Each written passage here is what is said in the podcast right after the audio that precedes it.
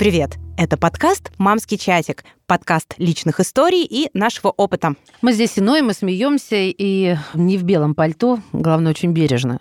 А еще задаем дурацкие вопросы и даже просвещаемся. В общем, все точно так же, как в твоем мамском чатике. И задают тему на поболтать Лина Андрейченко, мама Тимы, которому три года и пять месяцев. Вика Миронова, мама Поли, которая уже скоро 4 года. И Маша Баченина, мама Васи, которому 2,9, и Саша, которому 11. Девчонки, можно я помо... Помою. Помою полы срочно. У меня желательно. И у себя тоже хорошо, но я хочу не помыть, а поныть. В общем, очень была тяжелая неделя. У Тимки опять началась аллергия. Да-да-да, в январе вдруг в Москву занесло пыльцу ольхи. И, в общем, мы остались дома. Это были тяжелые дни. Сами знаете, да, что такое, когда ты сидишь с болеющим ребенком, но при этом дико активным. У него же нет температуры, у него просто сопли и кашель. Ему нужно уделять много внимания, а у меня параллельно работа, которую я взяла на удаленку. Да, спасибо моей прекрасной начальнице, которая разрешает мне это делать. Мне не приходится каждый раз брать больничный. Она слушает этот подкаст, я чувствую, да? Нет. И вот я сижу, у меня в одном ухе Путин, в другом Лавров. Они тоже почему-то решили в один день э, начать в одно время. А в третьем ухе, которого у меня нет, но оно есть, у меня ребенок, которого мне надо развлечь, поиграть. И вроде бы он понимает, что мама работает, но ему же тоже нужно вот это внимание. Честно говоря, я чуть не сошла с ума, потому что в один день Тима отказался от дневного сна впервые за его больше, чем три года, и у меня не было вот этого времени на передышку. И когда пришел Саша уже вечером, когда Тима уже уснул, я просто вышла из комнаты, закрылась в туалете и заплакала потому что мне просто было тяжело. У меня один вопрос. Зачем ты закралась в туалете? Ну, я пошла пописать и... А, тогда совместила, понятно. Я думала, ты совместила. Скупая женская слеза. Нет, я потом вышла и сидела на кухне в приглушенном свете и рассказывала ему, как прошел наш день, и что а, в момент, когда я укладывала Тиму на ночной сон, обычно у нас это всегда такое очень интимное, приятное, мы обнимаемся, целуемся, говорим друг другу приятные вещи, он засыпает, и я тоже вроде расслабляюсь и как бы тоже замедляюсь, а тут мне нужно нужно было еще доделать кучу дел, и мне надо было, чтобы он быстро заснул. И я надеялась, что он заснет быстро, он же не спал днем. Ага. А конечно же, время уже 22 часа, а он еще не спит ни в одном глазу и готов веселиться, а мне надо быстро. И, и я два раза сорвалась, и он очень испугался, и мне стало жутко стыдно, я его обнимала, говорила, что, Тима, я очень не права, это я устала, и поэтому я на тебе срываюсь, ты в этом вообще ни, ни при чем, ты не виноват, извини меня, пожалуйста. Он говорил, мамочка, мне так страшно, ты сейчас соседей разбудишь. Да, вот они, знаешь, сразу такие милые становятся, мамочка, мне так страшно, а когда кровь пьют, так ничего, да? Вот, и в итоге итоге я Саше об этом рассказываю, начинаю рыдать от того, что я надеюсь, что Тима никогда не запомнит маму такой. Вот, и мне стало так грустно. Демонический смех, надеюсь, получился. Во-первых, запомнил. Во-первых, мы тебя обнимаем, мы очень понимаем, что эти Говори ситуации случаются. Ладно, и Маша не обнимает, она черствый сухарь, у нее нет сердца и абьюзер, а я тебя обнимаю, очень понимаю, потому что у меня очень часто бывают такие ситуации. Я тоже работаю на удаленке, когда болеет поле, мне хочется просто в конце дня выйти в окно. Ну, так и живем. А сейчас я выхочу свой белый меч лазерный и сделаю бз-бз, вот, как человек-кастрюля. Слушайте, ну, вот а, мне очень понятно, конечно, я тебя тоже обнимаю. У меня немножко иначе. Если э, заболевает Вася, мы делим с мужем делим пополам. То есть с утра я в эфире, ну, прихожу где-то в середине дня, и он он идет на работу. И вот мне Саша помогает очень здорово, старший сын, но иногда они орут вместе, причем это противоположное желание, но мне надо делать уроки с Сашей или что-то ему объяснять, а сейчас еще триместровые контроли начинаются, а Вася требует сменить ему мультик, потому что он уже подсажен настолько, что ему нужно такой мультик по, знаешь, не, не Baby Einstein, а этот, этот Baby -динозавр, Baby Shark, вот. Да, вот чтобы совсем вот так это проняло, это уже с кокаина на героин перешел, такое тяжелое. Вот. Но, но э, вот в последнее время, э, почему я тебя понимаю, я признаюсь, я работаю, прихожу, там, отдыхаю, ну, немножко отдыхаю, обедаю, и тут наступает время, когда мне надо идти за Васей, замечательно, мы, соответственно, одеваемся, и вот здесь все портится, потому что он по дороге из сада начинает э, гулять на два с половиной часа. То есть я не успеваю ни работой заняться какой-то дополнительной, ни домом, ни просто посмотреть, потупить в сериал. В общем, и меня это бесит, мне нравится это, но меня бесит, что я не принадлежу себе. В итоге я нашла выход, это брать штурмом детский детский сад. До детского сада 5 минут ходьбы. Мы с старшим сыном садимся в автомобиль, припарковываем его там, где нельзя. Прям раз-таки на аварийку зашли. Мы так быстро никогда не одеваем. За 5 минут Василия одели. Просто группа Альфа. Именно. Выкинули из машины, дверь закрыли. Так это и выглядит. А там же еще надо забраться на пригорок, и все скользко еще. И вот такой команд. Саша, открывай багажник. Так, закидываем коляску, потому что там на сидячке, да, вымь его досада. Держим Вася. О, он лезет на переднее сиденье. Все, к подъезду. Вот это Путин и Лавров в двух ушах, потому что это мы группа Альфа. И Вася только успевает посмотреть в сторону детской площадки, ну, потому что это слякоть, сырость. И, а! и Саша такой, подъезд! Представляешь, какой он нас запомнит, старшего вот, Я думаю, первое его слово будет такое, знаешь, это, это, Мне кажется, уже... И вот, вот и, и я два дня расслабляюсь. Я такая, Сашка вчера говорю, Саша, спасибо тебе огромное. Без тебя бы я не справилась такой классный, я прям плечо чувствую. Говорит, да, мам, мне даже нравится так захватывать садик. Командная работа. Команда такие, да. Вот, вот, в общем-то, ну, как, и справляемся. Вот, это единственный метод, а по-другому нельзя. Вообще, мы как раз сегодня хотели поговорить о женщинах, чей выбор не выбирать между карьерой и семьей, а придумывать такие планы захвата садика, как Маша, а, и вообще все мы вместе взятые. И поэтому у нас сегодня в гостях профессионал, жена, мама трех трехлетней Агаты, эксперт в пиар-продвижении и автор подкаста о современных женщинах «Встала и пошла», как мне нравится это название, Нина Ванина. Нина, привет. Нина, привет. Привет. Уже наконец-то можно поржать. Я сдерживалась. Я слушала вас и сдерживалась. Для тех, кто сейчас мы видим Нину, а вы ее только слышите, она немножко вытирает слезы уже просто. У меня просто каждое утро такой же захват, просто один в один, а, и очень скользко на подходе. И когда ты карабкаешься к этой калитке, пикаешь ключом электронным, просто в надежде, что сейчас ребенок не скажет, мам, я хочу сама нажать. А как бы тут 13 килограмм, и ее надо поднять. Она держит в руках этот магнитный ключ, ее надо прислонить, вот эти 13 килограмм просто на, на бицепс, на трицепс. С утра упражнения. Ну, в общем, я вас понимаю, да. Слушайте, ну, у современных женщин множество ролей и обязательств, и мы в своем подкасте очень часто это обсуждаем, как же совмещать эти роли. А, господи, их столько. Жена, мама, друг, любовница, господи, вообще... Проститутка! Да, тут все... Бабка! Все в одном, все в одном флаконе и букете. И как вообще оставаться во всем этом аду собой? Нина, вот ты ради чего по утрам встаешь и говоришь себе, вот встала и пошла. Ну вот теперь я встаю ради подкаста и ради тех девочек, девушек, женщин, которые пишут мне практически каждый день. О, боже, я узнал себя. О, боже, спасибо, ваши героини такие классные. Но вот правда, когда я э, задумывалась вообще о создании своего подкаста, наверное, вы тоже также э, пришли к этому выводу, что нужен какой-то, какая-то отдушина нужна, пространство такое комфортное, уютное, которое будет объединять единомышленниц. И, в общем, эта мысль меня заставляла просыпаться и, несмотря на мама, мама, мама, вот это бесконечное, идти в новый день и что-то делать хорошее. Слушай, а у тебя есть какой-то секрет? Потому что мы вот в самом начале сказали именно о том, когда горят дедлайны, дома больной ребенок, ну, допустим, бабуль тоже заболела, няня заболела или отсутствует как класс. Короче, вы один и на один вот с этой бедой, с этим ребенком, и помочь некому, но и работу нельзя оставить. Да, у меня есть секрет это говорить. Э, во-первых, мужу говорить, потому что раньше у меня некий такой был комплекс. Ну, типа, ну, я женщина, я мать, я и должна сидеть. Ребенок заболел, значит, я должна сидеть. И тут на меня недавно нахлынуло. Схерали, как бы я должна, да? Но мы работаем оба. Давайте будем делить эти обязанности. Благо, у меня муж работает тоже. Это в цитату просто можно, в рамочку и в цитату. Схерали я должна.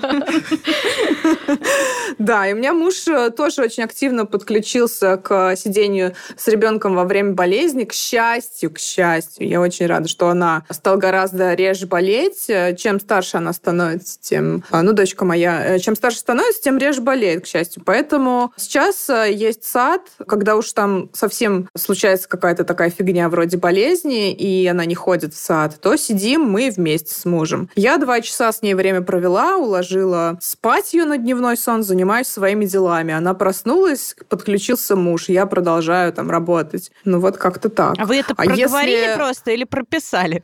Ну нет, ну кровью разве что, да, прописали. Нет, э, мы это не прописывали. Просто несколько было таких э, срывов у меня, после которых, ну, к сожалению, после срыва это случилось, а не до, когда уже все накипело, и вот тогда у меня уже э, щелкнуло в голове, что, а можно же просто было сказать, проговорить. Это первое. Ну и второе, это, конечно, разговаривать с коллегами, с партнерами, с клиентами, с заказчиками. Ну, у меня заболел ребенок, ребят, давайте там сдвинем на пару дней сроки. Ну, если это возможно, да. Или давайте я вам сегодня вечером пришлю после отбоя ребенка. Ну, что-то такое. В общем, это гораздо лучше предупредить, чем где-то там просрать, грубо говоря, да, сроки и не сделать, не выполнить задачу, а потом делать э, такое вот грустную мину, но у меня же болел ребенок. Это такая не очень взрослая позиция. А вот знаете, я хотела добавить, я стала эмпатичнее относиться к людям, когда они говорят про то, что, ну, во-первых, честно, про то, что у них ребенок. Там вот у меня есть девочка-дизайнер, и иногда там мы все дружной командой ждем, когда она там в 10-11 вечера пришлет нам обложку к утру, а нам анонс ставить рано утром, и, конечно, его лучше сделать с вечера. И она долго этого не говорила, я очень долго злилась, а потом она как-то написала, блин, я так долго укладывала ребенка, она никак не могла уснуть, я думаю, черт, черт, ты мне раньше-то об этом не сказала. Но когда я была еще без детей, и мне всегда казалось это глупой отмазкой. Ой, ребенок заболел.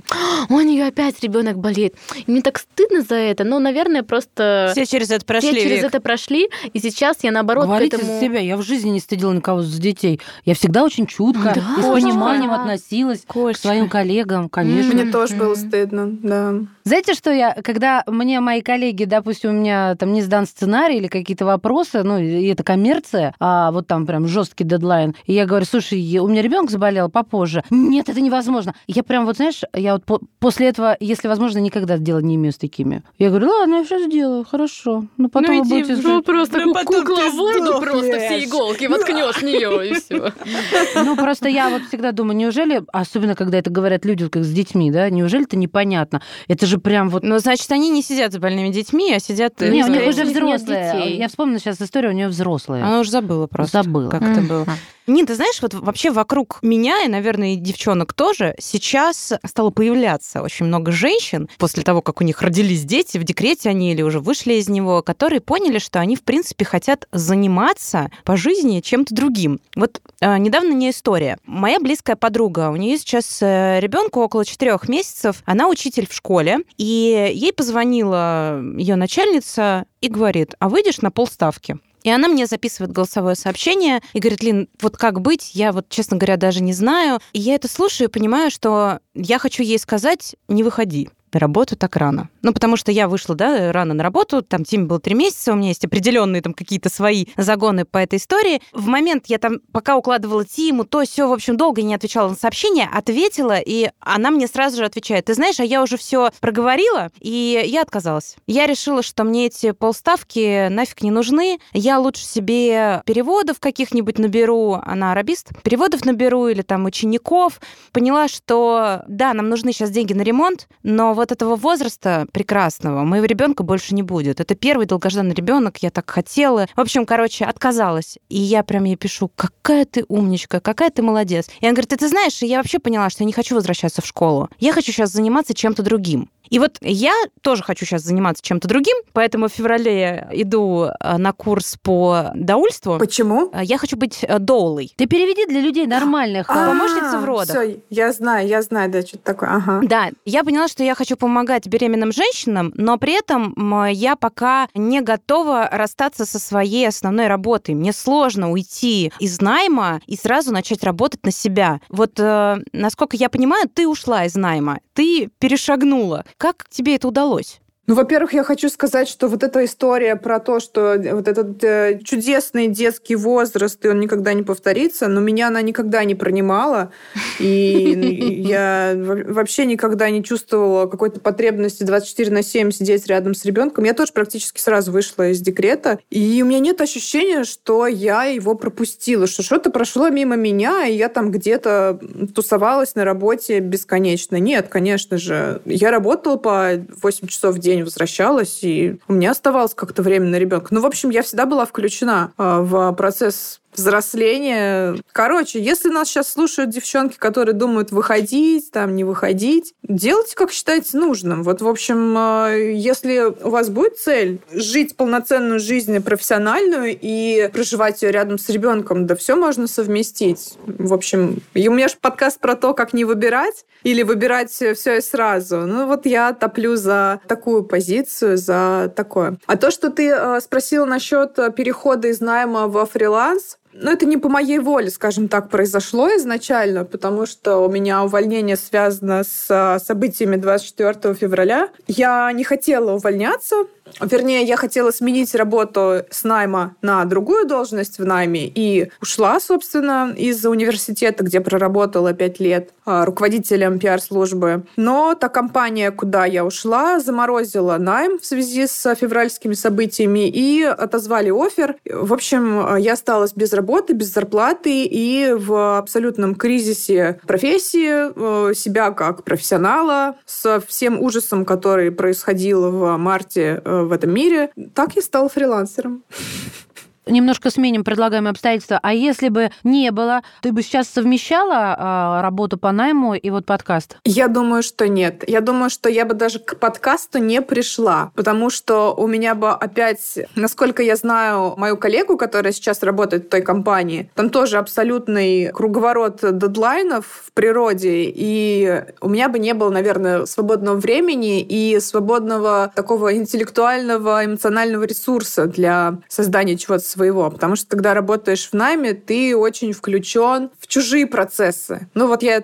сейчас это для себя различаю, что есть э, цели компании, есть цели там твоего начальства, что угодно. И э, для меня всегда было, ну, в моей профессии, в принципе, включение и какая-то эмоциональная сопричастность, поскольку я пиарщик, я вот включаюсь эмоционально, в том числе во все происходящее. То есть я начинаю там топить за компанию, топить за продукт. Это очень важно, чтобы ну, самой себе как-то внутренне объяснять, понять, почему я продаю, скажем так, услуги или какой-то продукт компании. Поэтому вряд ли бы я пришла к подкасту, к своему проекту. Вот видите, как все не случайно, что действительно такая вот сложная ситуация и в мире, и в моей конкретной жизни, она привела к таким результатам. К тому, что у меня сейчас свое дело, свой медийный проект, э, я про подкасты. И, в принципе, вообще все поменялось за этот год.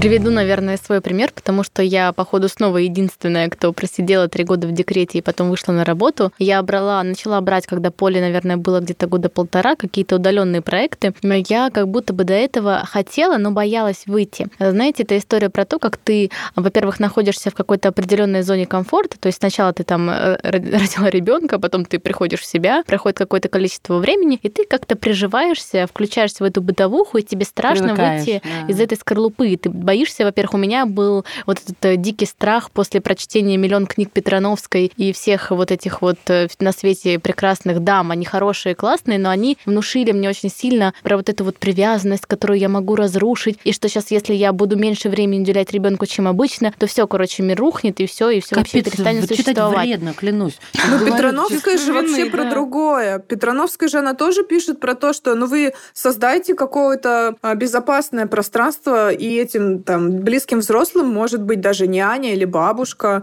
Я вот да, себе ну вот, видишь, первый я год не жизни хотела, чтобы... так и поставила няня. Чтобы няня и бабушка не хотели быть, не, не должны, по моему мнению, не должны быть этим доверенным взрослым, этим доверенным взрослым хотела быть я. И я не скажу, что я была прям жертвой этого. Возможно, во-первых, мне нужен был этот перерыв, вот, но как сейчас я уже анализирую, нужна была золотая середина. Нужно было чуть раньше решиться на хотя бы удаленку, да, выйти, взять какой-то проект, и тогда бы не было, возможно, тех событий, которые произошли в моей жизни, потому что у меня уже началась депрессия, да, мне было сложно, и потом из нее выходила. Я засиделась немножко, вот, и как только, ну, как будто бы я себе зачем-то заранее отмерила определенный срок, который я должна была отсидеть, вы знаете, вот прям срок отсидеть и потом уйти. И я прям вышла на следующий день на работу, вот практически там или через два дня, после польного дня рождения нашла себе работу. Это все случилось просто мгновенно, как будто бы она меня где-то за углом ждала. Поэтому мой совет такой, что если вы чувствуете, как, например, Ленина подруга, наверное, это Жаклин, да, да, я да. же могу сказать, потому что это наша слушательница, мы ее все знаем, мы очень любим. И ее я очень понимаю, потому что хочется и посидеть, и насладиться, да, и, возможно, даже просто отдохнуть, и каждая женщина имеет на это право. Спасибо вообще законам, не знаю, природе и всему, что мы можем себе это позволить. Но Отдохнуть этом, в декрете. Да, но при этом нужно чувствовать потребность и прислушиваться к себе, что если ты понимаешь, что тебя настолько уже все бесит, ты чувствуешь себя нереализованной, нужно не бояться, не загонять себя, как я, а просто брать, да, и выходить или брать что-то хотя бы на удаленку, вкатываться как-то постепенно. Ну, в общем, думать о себе, не только о ребенке, и больше прислушиваться к тому, чего ты хочешь. Но у меня, раз все высказались, у меня вообще не было такой проблемы, потому что я хотела, я мечтала сбежать как можно быстрее хотя бы на работу, но мне не нужно было на работе это целыми днями. Я там побежала, ну, да, поэфирила, да, я ушла. Мне главное было с кем-то оставить. Я прям не могла, меня колбасило, что я привяз... Ну, вот это самая большая моя проблема. Мне может нравиться дело, да, ужаса нравится. Но если меня заставляют его делать или нет выбора, то я сделаю все, чтобы свалить. Вот. Слава богу, я, я, я ребенка подбрасывала подружки. Ну, все. Хорошо, когда есть подружки. Классные подружки. Хорошо, да. что это была не я. Да, она приходила в 6 утра. Да, почему? Деревянные горшки нас вы устроили. Нин, чтобы ты понимала, это просто они стебут меня постоянно из-за того, что у меня якобы все деревянное. Она просто Монтессори. Монтессори. Да. Поэтому мы говорим, что у нее деревянный горшок. Да ладно, мы просто, мы просто ну, не признаемся, да, что, что мы просто завидуем тому знаниям и Услада для моих ушей. Вот, вот, теперь давай рук целуй.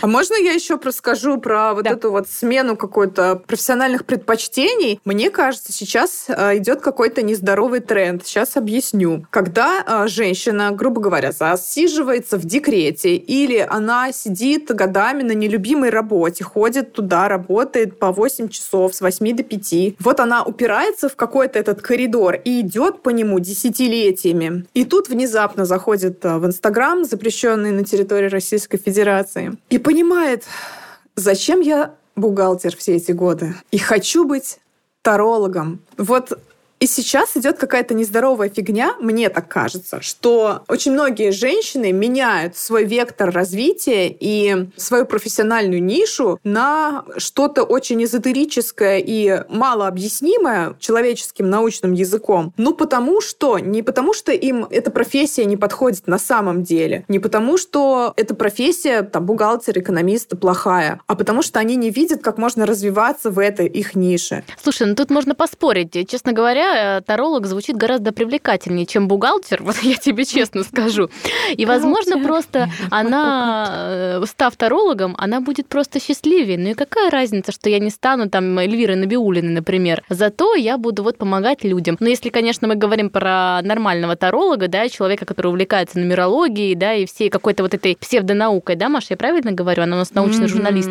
Вот. Но зато ты будешь чувствовать себя счастливее. Златаров науку зафигачила. Астрология еще забыла. А возможно, еще и получать будет больше, понимаешь? Может быть, наоборот, это да хорошо. вот, кстати, не факт. Хороший экономист лучше, чем плохой таролог. Поэтому... Но у нас, понимаешь, тут... Эм, таролог сексуальнее. Все. Вопрос закрыт. Не каждый хороший экономист может, э, допустим, достойно получать за свои знания, за свои должности, за свои умения. Чаще всего такие должности... Вот мы просто из таких творческих профессий. Ты тоже пиарщик, да? Ты тоже творческая профессия. Нет, смотри, И нам легко говорить. Не-не-не, я, я вот согласна с этим. Я, я сейчас вклинюсь. Мне очень понравилось, это я про себя прям услышала, что вот женщина идет по этому узкому коридору всю жизнь. Почему меня так забомбило, когда Лина сказала, я пойду учиться? И меня прям бомбануло, я тоже хочу, я хочу еще одну работу. Или нет, хотя бы профессию, или хотя бы что-то. И я стала это искать, копать. Я же вам вообще очень спамила, что я да. не знаю, что мне делать. Я все перелопатила, даже мастер по маникюру. Понимаешь, вот я все, все, все. Да, а я творческого, вот это. Маш, вот ты крутая радиоведущая, офигенная, профессиональная, да, понимаешь? Ну какой мастер маникюра, ёпрст,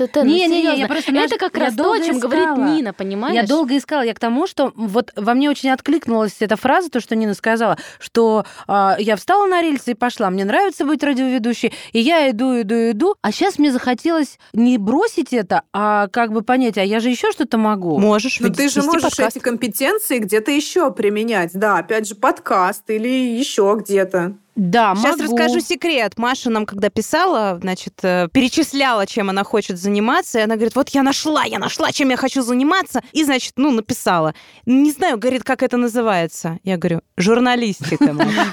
Ну да, я вообще то же самое ему писала. Услуги, услуги популяризатора науки только для крупных корпораций, чтобы переводить их там научные достижения в позитивную такую, Это называется научный коммуникатор. Да, вот именно. Просто-напросто я-то понимала, что это так и называется научный коммуникатор, но вот если зайти на HeadHunter, то фиг ты там найдешь научный коммуникатор. Это как-то надо изнутри. Или, ну, ну, по сути, это журналистика. Нет, я уже переметнулась. А, уже а, другой? Да. Маникюр? Реснички.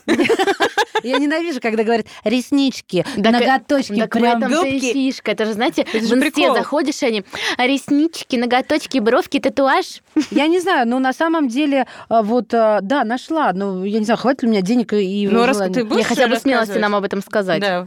Хватит? Хватит смелости нам об этом рассказать, да? Вот. Нет, я сейчас боюсь вас. Ну, ну тогда не надо. Я поправлю Опять мы абьюзеры.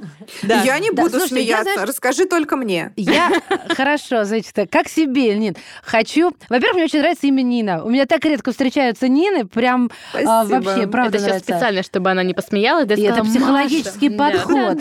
Я просто тоже научный коммуникатор, научный коммуникатор научного коммуникатора чувствую. Понятно?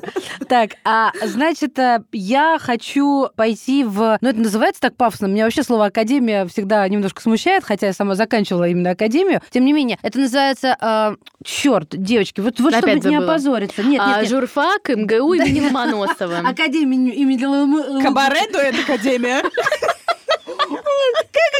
Блин, я все обнулила. Это из-за вас. Вы сейчас как сучки ведете себя. Все, все, извини. Остеопатия. О, класс! Я сейчас столько бабок на это отваливаю. Маш, давай, учись, пожалуйста. Маш, ты же научный журналист. Да, я, я вот я понимаю, что это конфликт Я обещала смеяться и не буду. А смотри, а смотри, я Ты сейчас... будешь плакать, как, как научный коммуникатор, да?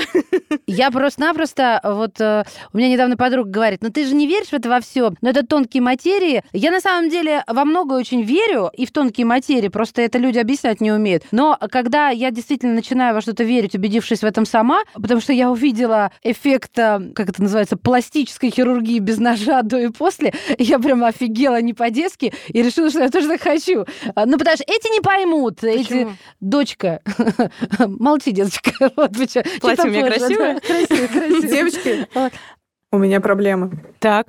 Ко мне под дверь крадется ребенок. Давайте ее в кадр. Нейтрализовать. А можно я включу мультик ей? Да. Конечно, беги. Ой, слушай, как раз... Неужели пока... Вика сказала «конечно»?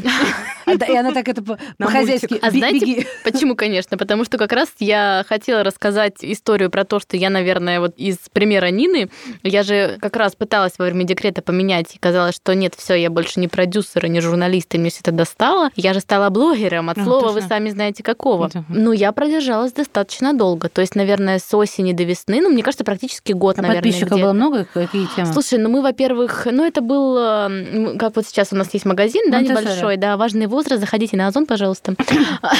Реклама. И мы, собственно, начинали блог про материнство, про монте и, в общем, заварили всю эту кашу. И я поняла, что какое-то время я, как личность такая заинтересованная, эмоциональная, во все это погрузилась, мне это нравилось. Но, во-первых, а, это тяжелый труд, это правда, ежедневный, кропотливый труд. Во-вторых, э, в какой-то момент, там, спустя полгода, я поняла, что я себя заставляю это делать. А-а-а. То есть выходить вот это вот в сторис какие-то. Вот это у меня вечная проблема. Вот это, я ладно, ленивая. написать еще посты и текст, это еще мое. Я пишу mm-hmm. очень быстро, и как бы у меня нормально это получается. А вот все остальное, особенно, знаете, все вот эти блогерские штучки, там какие-нибудь прогревы, или рассказать какую-нибудь личную историю. И быть всегда...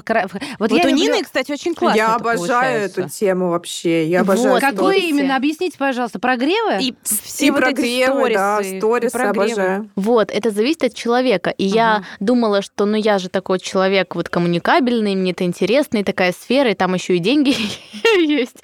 Вот. Но не получилось. И мне именно это помогло осознать, когда я потом вышла на работу, ну, на свою, да, то, чем я занималась раньше до декрета, я поняла, что нет, вот все, что я пробовала до, это не мое. А я брала какие-то проекты по пиару, потому что у меня там есть еще, я и там параллельно занималась пиаром. И поняла, что нет, вот то, чем я сейчас занимаюсь, к чему я пришла, это мое, и я в этом просто лишний раз убедилась. Хотя перед декретом я думала, что я устала и хочу сменить вектор. Вот именно поэтому я хочу стать доулой, потому что можно совмещать со своей профессиональной да деятельностью. Ни хрена. А если у тебя роды я... начнутся во время эфира? Утром я на эфире, а, ну, конечно, роды могут Слушай, э, откройте ей глаза, ты должна быть в доступе по контракту, ну, вот в да. оговоренное время в любой момент. Да, ну и буду. А если ты сидишь в эфире, и у тебя Путин рожает... в одном э, ухе, э, Лавров рожает в другом ухе. Я... А в какое ухо тебе? У тебя откроются чакры, чакры Я справлюсь. Нет, ты, конечно, справишься. А скидки будут для нас? Конечно. Не-не-не. Бесплатные. Первые роды.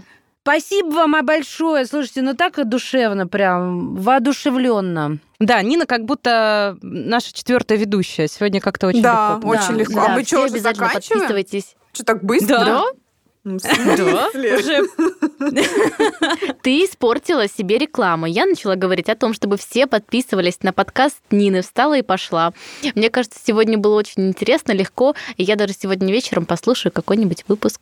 А ты что, еще не слушала? А на этом закончим. Это был подкаст «Мамский чатик», подкаст личных историй. С вами были Вика Миронова, Маша Баченина, Лина Андрейченко и наша гостья Нина Ванина. Ссылка на подкаст Нины будет в описании к этому выпуску. Пока-пока. Пока. Пока.